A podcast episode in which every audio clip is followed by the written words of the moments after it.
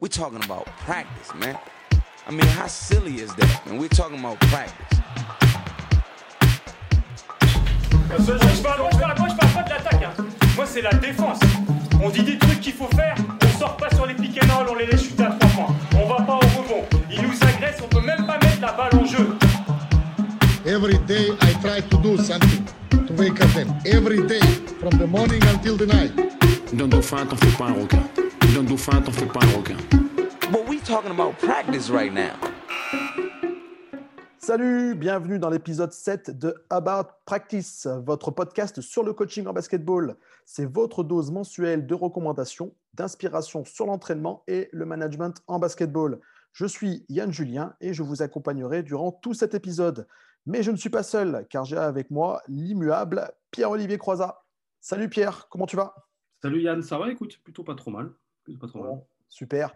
Bah, écoute, euh, on est tous les deux comme d'habitude, mais on a aussi un guest et je te propose de, bah, de le présenter.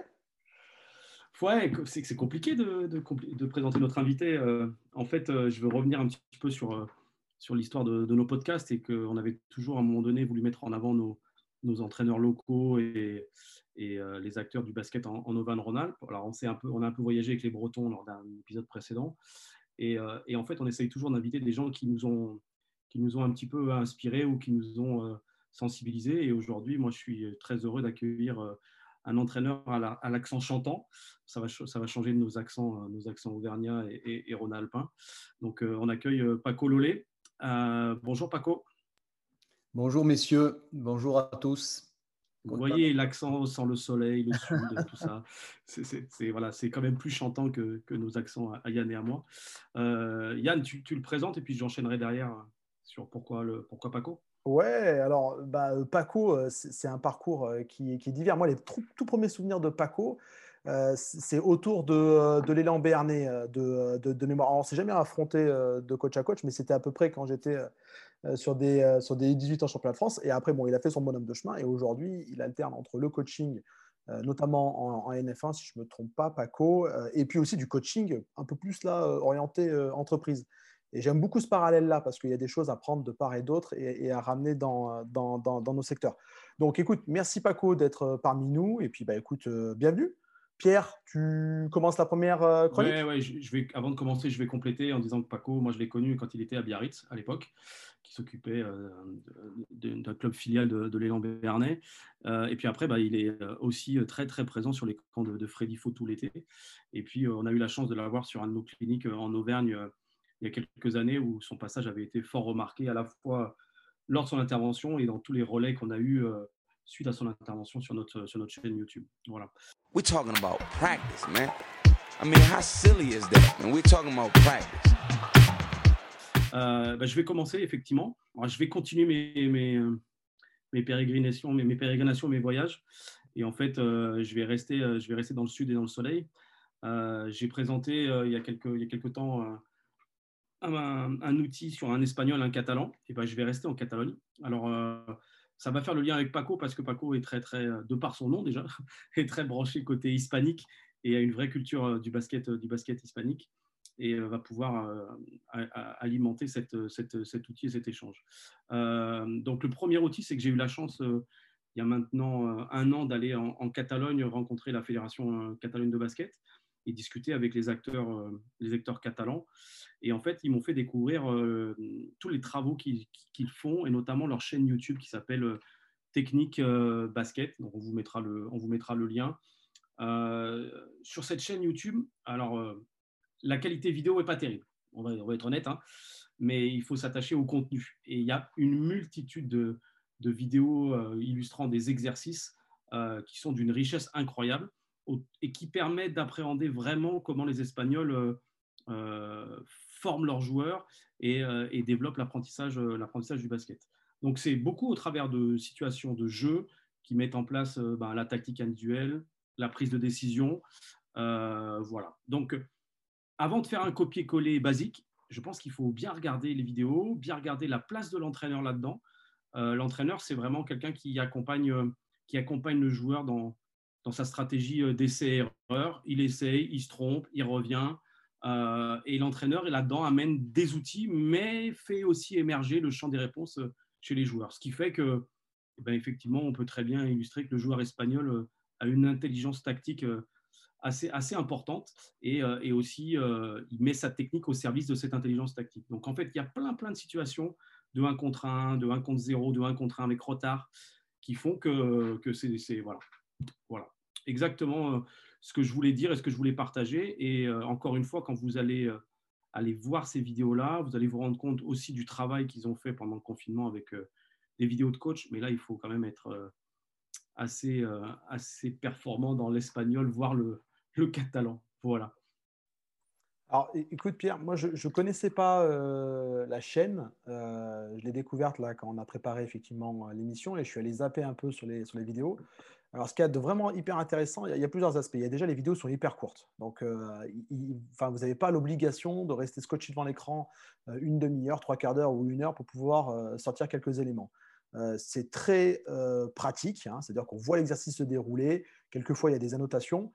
Mais ce que j'ai trouvé vraiment hyper bien, c'est que c'est hyper inventif. Euh, il, va y avoir, on avait déjà vu un petit peu ça, par exemple, avec euh, Mac euh, mais là, je trouve que sur tous les exercices, il y a cette idée-là de pouvoir des fois manipuler des objets, pour pouvoir dissocier le travail des mains. Il y, a des, il y, a des, trucs avec des ballons de baudruche. Enfin, à mes heures perdues, j'entraîne un peu du 5-5 encore avec des petits U11. Euh, et, ouais, ouais je, pense que je vais aller prendre euh, quelques exemples parce qu'il y a vraiment des trucs qui sont hyper sympas. Euh, la qualité d'image, comme tu dis, elle n'est pas, c'est pas, c'est pas fou, hein, mais au moins on voit bien les choses. Donc ouais, ouais, c'est une belle recommandation. Paco, tu connaissais? Écoute, non, et je suis justement en train de noter et, je, vais, je ne vais pas manquer d'aller visiter ce qui, a priori, euh, recèle d'innovation, d'inspiration potentielle. Euh, je, prends euh, volontiers. Et toi, toi moi j'ai juste la question, parce que, comme je l'ai dit, je sais que tu es assez fan du basket hispanique. Toi, toi tu, quelles, inspirations tu trouves dans ce basket-là et, et quelles transpositions tu fais dans, dans la manière dont tu as entraîné et tu t'es construit en tant qu'entraîneur, Paco? Bien, écoute, c'est vrai que de par la proximité, on a la chance d'aller les voir. Moi, encore plus, j'ai tissé des liens lors de nos, échanges frontaliers avec les Lambernais. Donc, avec les équipes pro, on a pu avoir accès à, des, à des entraînements de jeunes parallèlement à nos rencontres amicales, par exemple. Et moi, ensuite, je suis revenu. Donc, je peux être allé à Saragosse, à, à San Sébastien, à Bilbao. Et je furette toujours. Je vais regarder une cour d'école ou quoi. Ce que l'on peut constater, bon, c'est d'abord l'énergie globale parce que euh, ça parle aux gamins. Euh, je, ne repère pas euh, dans, cette, dans, cette nation des moments où je, je vois des, gens qui, qui, sont un peu effacés, qui le vivent sans le vivre. il me semble qu'il y a un vrai investissement, mais parce que le développement sportif est tellement complet, tellement fréquent, que ça fait partie de leur vie. Euh, donc à partir de là, il y a euh, une espèce de dimension enjouée et dont ils euh, profitent pour énormément stimuler les choses dans des oppositions ludiques, quelles qu'elles soient. Et souvent, ce que je constate comme étant aidant aussi, c'est que, notamment à Pampelune, c'est énormément répandu, les clubs sportifs sont des multisports et en Catalogne aussi. Hein. Et du coup, les gamins ont accès à plusieurs disciplines avec leur carte de socios et ils développent euh, énormément d'habiletés. Et à Pampelune, par exemple, la pelote basque euh, qui est jouée et on voit, et dans les échanges qu'on a eus, euh, l'amélioration des anticipations au rebond qui, qui opère du fait de la lecture des trajectoires des pelotes. Et ils ont des gars qui sont très vifs, très portés sur le rebond. Et quand on les jouait en transfrontalier avec l'époque des Pietrus, où, on avait la chance d'avoir ce petit championnat avec eux, ils étaient évidemment avec deux temps d'avance sur beaucoup de, choses. Et quelle que soit euh, la province que vous jouiez, euh, vous trouviez quand même des récurrences, probablement issues de, de leur parcours. Quoi. Hein ce, que tu, ce, que tu, dis, c'est qu'en fait, c'est culturel et que, et que le basket n'est que l'illustration de leur culture et de leur mode de vie et de, la leur éducation, en fait. C'est ça. Ouais, un peu. J'ai le sentiment qu'ils ne... Ils vont s'offrir des repos, et hein, des farnientes, mais ils ne débrayent pas le côté enjoué. Euh, ils vont rebondir d'une situation à l'autre et, tout va être ludique. J'avais un séminaire il y a deux jours euh, et, l'Espagnol de Valence qui était au milieu nous a mis une énergie pendant deux jours. Et c'est pas pour rien. Alors on ne peut pas penser que tous, tous, tous soient comme ça, mais ils, héritent tout de même d'une dynamique émanant du mode d'éducation, quoi, hein, de la globalité du schéma. Bah écoutez, je vous propose d'enchaîner avec euh, la deuxième chronique. We're talking about practice, man. I mean, how silly is that? And we're talking about practice. Et moi, je vais vous parler euh, d'un bouquin que j'ai souvent évoqué dans le podcast, euh, et je voulais vous en parler plus précisément aujourd'hui. Il s'agit du livre qui s'appelle Le gène du sport de David Epstein. Alors, David Epstein, c'est euh, un journaliste scientifique, et en fait, il s'est attaché à essayer de voir dans le domaine du sport quelle était la part de l'inné et, et de l'acquis. Alors, je vous rassure, euh, ce n'est pas un bouquin pour autant scientifique, ça veut dire que c'est facilement accessible et, euh, il faut avoir que de, sommaires connaissances, on va dire, euh, du, sport et de la science en général pour pouvoir l'appréhender. Et en fait, il a chapitré son, son bouquin au travers d'exemples précis. Sur le sprint jamaïcain, sur la théorie des 10 000 heures, euh, je vous en reparlerai peut-être un petit peu après, sur est-ce que l'entraînement profite à tout le monde, euh, et, sur par exemple aussi les, proportions idéales du, euh, joueur NBA. Donc ça, c'est une partie qui m'a vraiment intéressé. Est-ce que vous savez déjà que, bon, on a tous à l'esprit de se dire, OK, la génétique dans le basket, ça peut aider au travers de la taille, mais ce n'est pas ce qui est le plus important. D'accord? Ce qui est le plus important encore que ça, c'est l'envergure. Et l'envergure, ça vaut 205 millions de dollars. C'est ce que va euh, récolter euh, Rudy Gobert au travers de, son contrat. Et Rudy Gobert, en plus d'être grand, il a surtout une envergure folle, 2,35 m d'envergure pour un peu plus de 2,15 m de, hauteur euh, en termes de, taille. Et alors, je ne sais pas si vous vous imaginez, normalement, l'envergure est à peu près égale à, la, taille. C'est la représentation de Léonard de Vinci avec l'homme de Vitruve. Là. Vous voyez cette espèce de dessin qu'on peut avoir dans un, cercle? Eh ben, il a des proportions qui sont ben, euh, inégales, entre guillemets, euh, Rudy Gobert. Et ça, ça pèse énormément. Parce que cette histoire d'envergure, il faut bien saisir qu'à un moment, euh, plus je vais avoir l'envergure, et plus je vais pouvoir attraper des ballons hauts, plus je vais pouvoir lâcher des ballons proches du cercle, plus je vais prendre du volume et gêner l'adversaire. Et cette histoire d'envergure, il s'est aperçu que bah, ce n'était pas que chez les, entre guillemets, grands, que chez les big men. On le retrouvait aussi chez euh, tous les autres types de joueurs, tous les autres types de, postes. Alors, je peux vous en donner quelques-uns. Hein. Kevin Durant, euh, Kumpo, euh, chez les meneurs, on peut avoir Rajon Rondo. Ils ont tous des euh, proportions en termes d'envergure qui sont au-delà, on va dire, de, de, la normale. Donc ça, on peut se dire déjà, en termes de, détection de joueurs, c'est un critère qui peut être important. Mais ce qui est intéressant dans ce bouquin-là aussi, c'est qu'il fait aussi le parallèle avec l'acquis. Euh, en disant, OK, euh, imaginez-vous que la génétique, euh, c'est l'ordinateur. Vous avez un ordinateur qui est hyper puissant. Vous partez en fait sur la ligne de départ un petit peu en avance.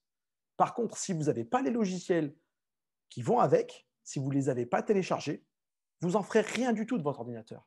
Et c'est la même chose, si vous voulez, avec le sport. Vous pouvez avoir un patrimoine génétique qui va vous aider, d'accord Mais si derrière, vous ne faites rien à l'entraînement, il ne se passera rien derrière. Et en fait, le logiciel, c'est l'entraînement. Et il va même plus loin que, euh, ça dans son bouquin. Il se sert de la théorie des 10 000 heures. Alors, la théorie des 10 000 heures, pour vous faire euh, un, sommaire euh, assez rapide, il faut 10 000 heures de pratique pour devenir un expert. Il faut 10 000 heures d'échecs pour devenir un joueur mondial d'échecs. Il faut 10 000 heures de basket pour pouvoir devenir ben, un joueur de classe internationale. Mais ça, c'est une moyenne. 10 000 heures, déjà, c'est énorme. 10 hein. 000 heures, il faut compter entre 20 et 25 ans en s'entraînant tous les jours. Donc c'est déjà énorme. Mais c'est une moyenne. Et en fait, cette moyenne-là, elle comporte d'énormes écarts. C'est-à-dire qu'il ne s'agit pas de faire 10 000 heures pour certaines personnes qui sont dans l'entraînement de façon un peu dilettante. Eh ben, il ne leur faudra pas 10 000 heures, il leur faudra peut-être 20 000 ou 30 000 heures. Mais quelqu'un qui est pleinement investi dans son entraînement, et lui, il parle de, euh, de pratique délibérée. C'est-à-dire qu'il y a un fort taux d'engagement dans sa pratique.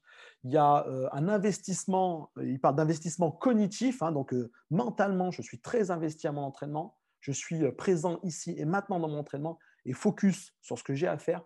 Eh ben, on peut descendre ce taux des, des, 10 000 heures. Et tout au long du bouquin, il explique ça.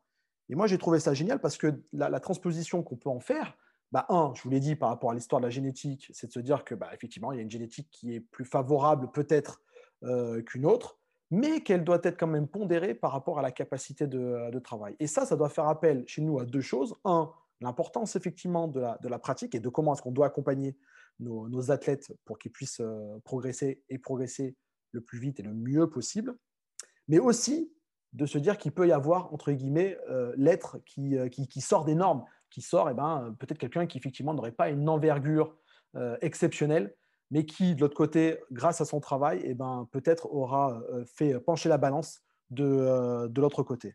Voilà, donc c'était euh, Le gène du sport de David Epstein. Donc c'est un, bouquin qui, euh, qui, fait quasiment 400 pages, mais franchement, ça se lit. Euh, voilà, on passe d'un chapitre à l'autre, on peut, on peut même sauter les chapitres. C'est top, voilà, et c'est chez Talent Sport. Est-ce que ça vous inspire quelque chose, les gars?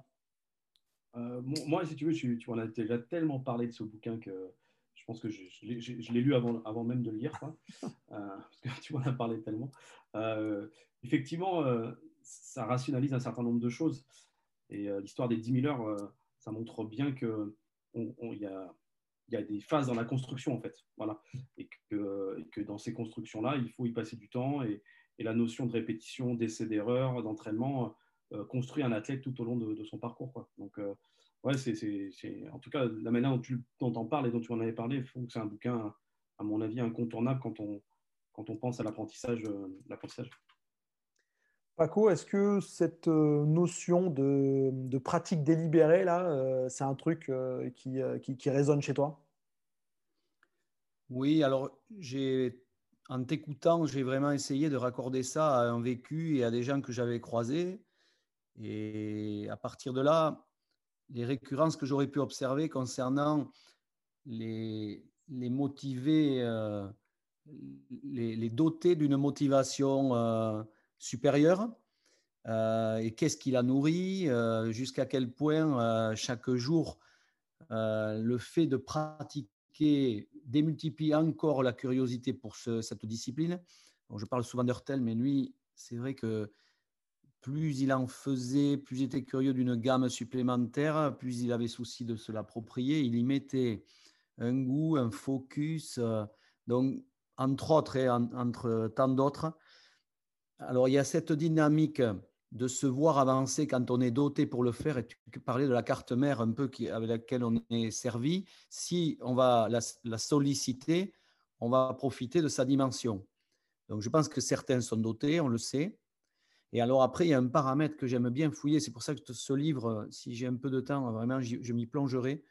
Parce que l'adresse, par exemple, j'ai toujours été sceptique quant à penser qu'il n'y avait aucun gène de l'adresse. Et François Bigrel, notre prof, euh, magnifique prof du Krebs de Bordeaux, euh, nous disait écoutez les gars, arrêtez avec ça. À Marseille, il y a eu des études euh, vraiment poussées à ce sujet. Il n'y a pas de transmission génétique d'adresse. Et alors, moi, j'ai toujours un problème dans l'observation des fils d'eux ou des filles d'eux. Chez Photux, par exemple, Marine est à droite, Baptiste est encore plus, même s'il est plus, il n'a pas percé, mais euh, Lesca avait son père qui mettait des paniers. Je l'ai vu euh, quand j'étais jeune mettre énormément de paniers. Bizarrement, Rémi Lesca, euh, Florian Lesca, bon, pour ceux qui sont passés à Ortesque, pour qui ça parle, et X et X et X, fils d'eux qui sont à droite. Je ne sais pas si Loniam a, a, un fils. bon, on, est, on est quand même avec un constat pour lequel, alors je partage et j'aime bien confronter cette idée. Migrel nous disait, l'enfant a vu, au moment où il a pu réussir un panier, dans les yeux de son référent, euh, un adoubement et euh, une validation. Ce pourquoi derrière, il a tout fait pour multiplier les fois où il, il aurait pu marquer et alors aller chercher cette reconnaissance. C'est parce qu'il a eu le souci de rejoindre quelque chose qui était important pour l'autre euh, qu'il a pu développer autant d'habileté et de subtilité. Je ne sais pas si vous avez des données sur ça. Alors, je n'ai pas de données, mais je te rejoins. Hein. Euh, alors, ce que je peux te dire, moi, je pense qu'effectivement, euh, quand tu parles de génétique, il n'y a peut-être pas le gène euh, de l'adresse, mais tu as certainement une association peut-être de gènes qui vont créer un terreau favorable à l'expression de l'adresse. Et, vous savez, par exemple, euh, si on fait la comparaison par rapport à la taille, on pense que la taille, c'est, ça n'est que génétique. C'est faux. 80% seulement, entre guillemets, euh, c'est de la génétique pour la taille. Et il y a 20% de la taille qui est due à l'environnement. Ça marche comme les plantes.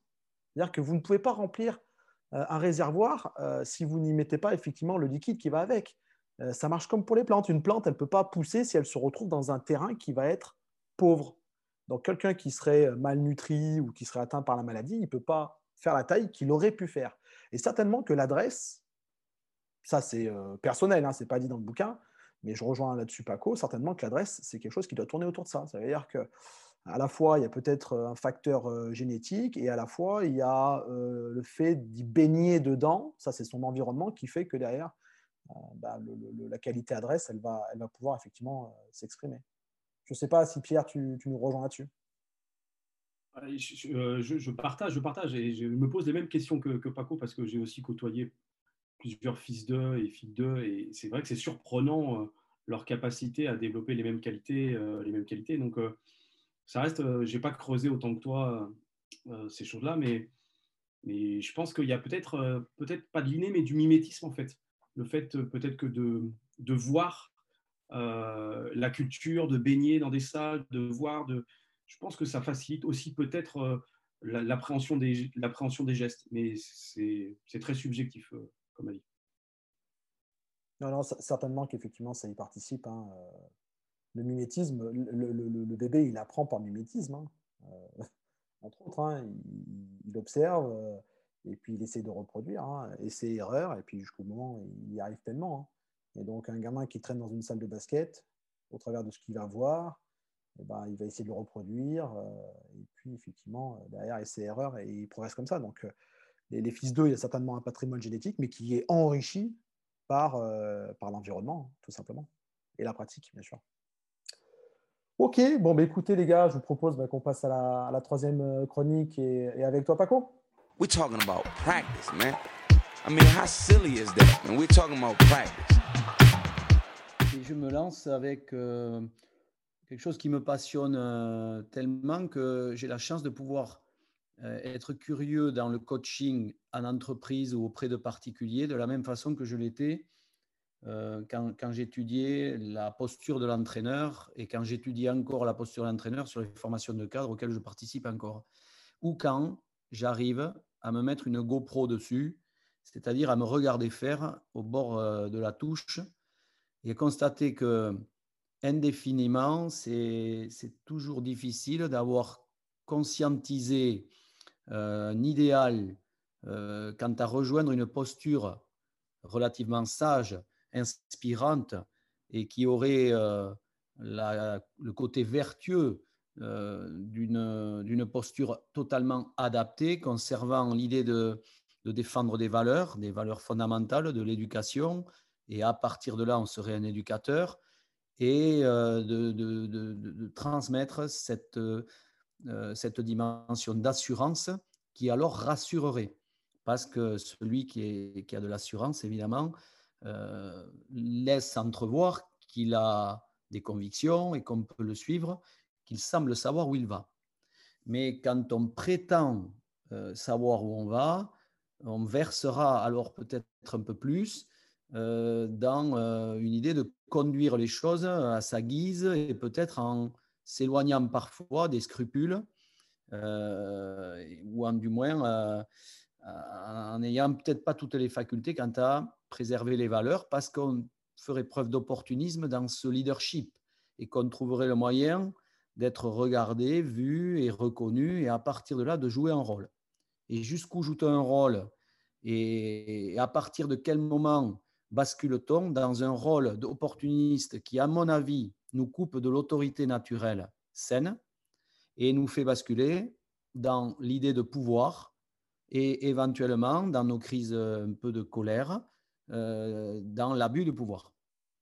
Et c'est très très subtil que de voguer euh, sainement en restant dans l'autorité naturelle euh, sans faire appel à l'abus de pouvoir. Et j'ai ce travail quand je travaille avec des managers ou autres, parce que les Québécois nous ont fait énormément bosser dessus, évidemment, et je ne vous dis pas comment j'ai chargé. Euh, à partir de là, c'est très important de situer le trépied de force de l'autorité naturelle. Et alors là, je fais une petite interaction avec vous. Est-ce que vous situez là, sans que ça soit un piège, j'espère, euh, trois éléments clés décisifs dans l'autorité naturelle?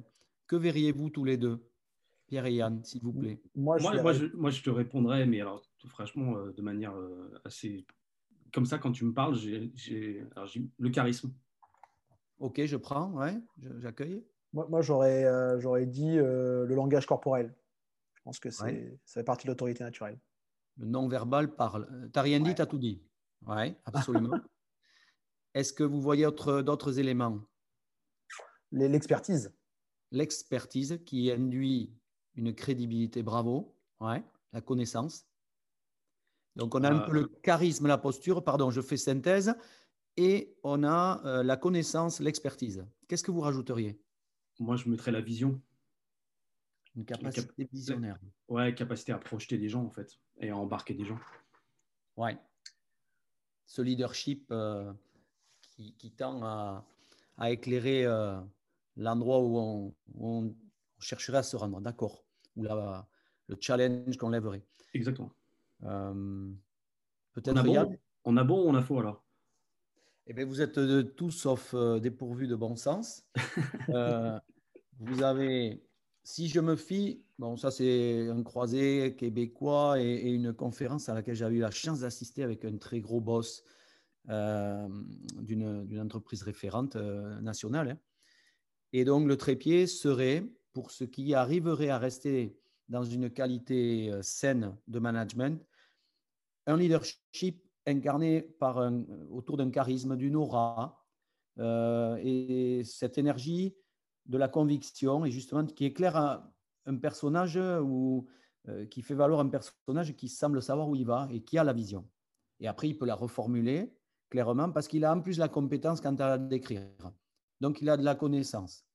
Donc, le charisme est un des pieds, la connaissance est l'autre pied, et le troisième pied, pour rester en empathie, en, pardon, en, euh, autorité naturelle, j'ai fait le petit lapsus, c'est l'empathie. C'est-à-dire que ceux euh, qui managent avec humanisme, mais pour autant avec un grand leadership, les, plus belles euh, postures, c'est de l'art hein, de toute façon, sont dotés d'empathie. Et le, meilleur management considère l'autre. Il ne va pas aller à la compassion, ou il ne va pas aller forcément s'aligner avec les pleurs de l'autre, il ne va pas pleurer avec lui, mais celui qui pleure, il va le repérer en ayant la faculté de percevoir le sensible qui fait qu'il pleure et interpréter. Et ça, le, ça lui donne le moyen de considérer l'angle avec lequel il va aller se rapatrier. Ou, ça c'était pour celui qui était affaibli, et pour celui qui aurait des velléités à en vouloir plus ou à se prétendre, il va aussi comprendre par empathie où il veut en venir, qu'est-ce qu'il essaie de combler, qu'est-ce qu'il compense dans cette velléité-là, cette posture un peu exubérante, qu'est-ce qu'il cherche, que, voilà. Et cette lecture fine donne l'angle. Et dans le cas où on maintient une vraie affirmation associée à une part de connaissance suffisante et à du sensible, on peut rester dans quelque chose qui est relativement sain et pour autant puissant. Et dès qu'on est souvent dépourvu d'empathie ou déficitaire en empathie, ou parfois en connaissance, parce qu'on chercherait à bluffer, à cacher, on va s'en aller vers des compensations. Et la médiocrité de posture peut en découler et la médiocrité de manière, de méthodo. Et là, on va être plus coercitif, euh, on va peut-être être rabaissant parce qu'on n'a pas prévu que ça soit autrement que comme on le pense être euh, indispensable. Voilà un petit peu comment on navigue euh, et on sait tout ça, j'imagine. Et plus on le sait, plus il est intéressant d'essayer de, de doser. Qu'en pensez-vous? Moi, j'adore. J'adore et je m'en veux tellement de ne pas avoir trouvé l'empathie parce que c'est une valeur qui m'est chère euh, j'ai beaucoup aimé la, vision euh, humaniste euh, de, cette espèce de leadership tu vois, avec l'autorité naturelle. Et, souvent, on, confond euh, l'empathie avec, euh, avec la sympathie, et tu l'as bien défini, je trouve. l'empathie, c'est d'arriver à comprendre ce qui se passe effectivement dans, dans, dans la tête de l'autre, je schématise, mais c'est un peu ça, sans pour autant eh ben, dire oui à tout. Mm-hmm. ça t'empêche pas un recadrement, tu vois. Et, pour rebondir là-dessus, je, si je peux me permettre, il y a un pote qui m'a conseillé d'écouter un, podcast de, Charles Pépin, qui est philosophe. Mmh. Et le du podcast, c'était euh, Faut-il être méchant pour réussir? Et dans son explication, à un moment, il, explique que le, méchant, c'est qu'en fait, il est, complètement acculé et en fait, il manque de talent.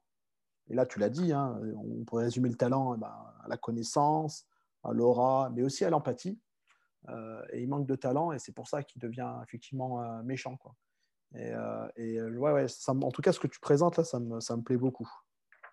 pareil, je ne vais, pas, je, vais pas surenchérir sur ce que dit Yann parce que c'est des choses qui nous préoccupent, notamment dans tous les travaux qu'on mène sur la posture de l'entraîneur. Et tout ce que tu as dit repassait bien la philosophie qu'on veut rechercher. Moi, j'ai toujours été assez surpris et je voudrais avoir ton avis là-dessus. En fait, euh, quand, on est, quand on est coach ou qu'on est manager, euh, avec cette histoire de trépied là, euh, ça se confronte avec l'idée de contrôle.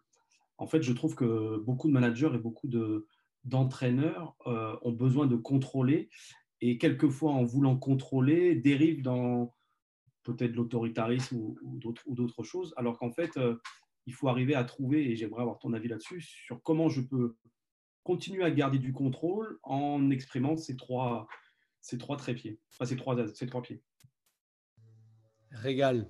On a six mois là ou euh, comment Non, non, mais quand je te dis ça, c'est que pour ceux qui ont eu la chance d'avoir vu coacher, moi je t'ai vu coacher. Je vois comment tu vis les choses, comment tu. Euh, et j'ai vu surtout comment tu as évolué dans ton coaching. N'est-ce pas? Euh, parce que, parce que tu étais comme tous tes entraîneurs, tu as eu à un moment donné besoin d'avoir du contrôle sur ce qui se passait. Et, et, je trouve que les dernières fois où je t'ai vu coacher avec Cortez, tu avais euh, une autre manière de t'assurer du contrôle. Mais ça n'est qu'une vision d'un spectateur, euh, d'un spectateur. Bon, Régal, merci de, de, me réconcilier avec ce que j'avais le sentiment d'avoir vécu à l'intérieur, grâce à des Québécois qui m'ont refait les câblages et qui m'ont euh, vraiment permis d'arrêter de prétendre. Plus tu veux contrôler,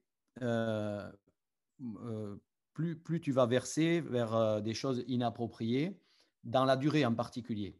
Euh, ponctuellement, tu peux faire une opération commando et des fois, il y a des, gens qui reprennent des équipes sur une équipe euh, de rugby, par exemple. J'ai à l'esprit un ou deux gars qui faisaient ça. Ils arrivaient quand euh, il n'y avait plus d'autre solution. Et alors, ça marchait à une certaine époque comme ça. ce, ce qu'il faut arriver à admettre, c'est que l'idéal, c'est affirmation et bienveillance à la fois disponible pour le collectif, avec toutes les indulgences et les concessions que ça réclame, et positionnement personnel. Les Québécois, ils nous, disent, vous devez être bienveillant, exigeant.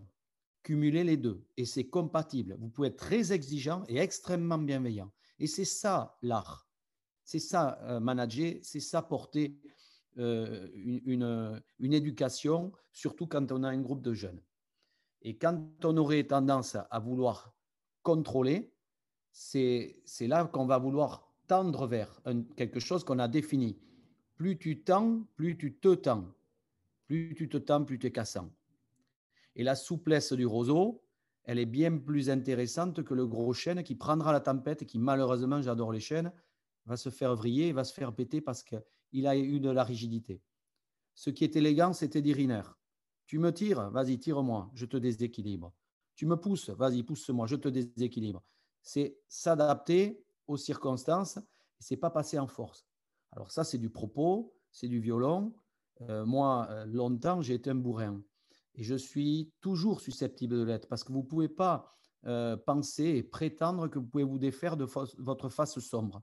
Elle est toujours en nous. On a les deux. On a la courtoisie, on a l'inélégance. On est tous dotés du double. Mais après, c'est quand tu prends conscience, quand tu désires plus, quand tu as un goût pour l'élégance, parce que tu aurais décidé que tes valeurs, tu allais pouvoir les incarner, alors tu as, réfléchi, tu sais mieux comment t'agencer, tu trouves l'angle et tu, tu atrophies les domaines dans lesquels tu es le moins adapté sans les perdre. Il y a toujours des réminiscences, il y a toujours un arbitre qui va me foutre une technique encore, il aura raison, quand je fais n'importe quoi. Et euh, j'essaie que ça devienne le plus rare possible. Mais c'est un challenge de tous les jours. L'autre jour, euh, une conférence nous disait, moi, tous les matins, je remets mon titre en jeu. J'ai eu beau progresser, tous les matins, je remets mon titre en jeu. Ce n'est pas gagné. Mais si ça vous intéresse, c'est là que vous allez obtenir le plus. Et voilà, bon, j'en ai deux heures à dire, pardon. non, non, non. non, mais tu l'illustres tellement que c'est intéressant, je trouve. Voilà. Merci. Est-ce que Paco, tu as euh, un bouquin, euh, ou alors tu parlais de conférence, et quelque chose qui t'a marqué, que tu pourrais recommander éventuellement euh, aux auditeurs pour, pour creuser le sujet? Mais peut-être que ça pourra intéresser du monde que d'aller vers un petit bouquin qui est petit. bon, c'est écrit gros. Le pouvoir sur l'ordonnance, sur ordonnance. Le pouvoir sur ordonnance de Tania Krasniansky. Tania Krasniansky, chez Grasset, Le pouvoir sur ordonnance. Euh, ce sont euh, les tyrans euh, des deux derniers siècles. Donc en couverture, vous avez quand même Staline, Hitler, Mussolini, Franco, Mao Tse-tung, Peter, la crème. Et du coup, on voit qu'ils ont tous été accompagnés par un docteur parce qu'ils étaient malades. Et ce, qui, ce que j'ai sous-entendu, c'est que si on est excessif, c'est qu'on n'a pas réglé quelque chose. Et là, on peut aller un peu sur la psychanalyse, si on devait aller beaucoup plus loin, ou quelqu'un qui aurait besoin de cette aide-là. Mais sans aller là, chacun, humblement, peut, à partir du moment où il arrête d'être dans une probation, de prétendre qu'il est et que son ego le bouffe, quand il arrive à, rivaliser avec son ego en rebalançant de l'humilité et de l'amour-propre, en contrebalance de l'ego, qui lui va vouloir toujours prouver et te dit dans la voix off, il va te dire euh, Tu es le meilleur, mon gars, heureusement que tu es là, avec les quiches que tu as, regarde ce que tu arrives à faire, tu es un champion. Bon, ça, évidemment, l'ego, tu peux te l'écouter et tu peux te faire croire et, et, avoir des posters de toi dans ta piole et avoir la mégalo à tech. Mais euh, on est beaucoup à avoir peut-être versé ou des, grands ont versé à ça. Quand, quand tu te fais flatter, euh, tu te vois beau.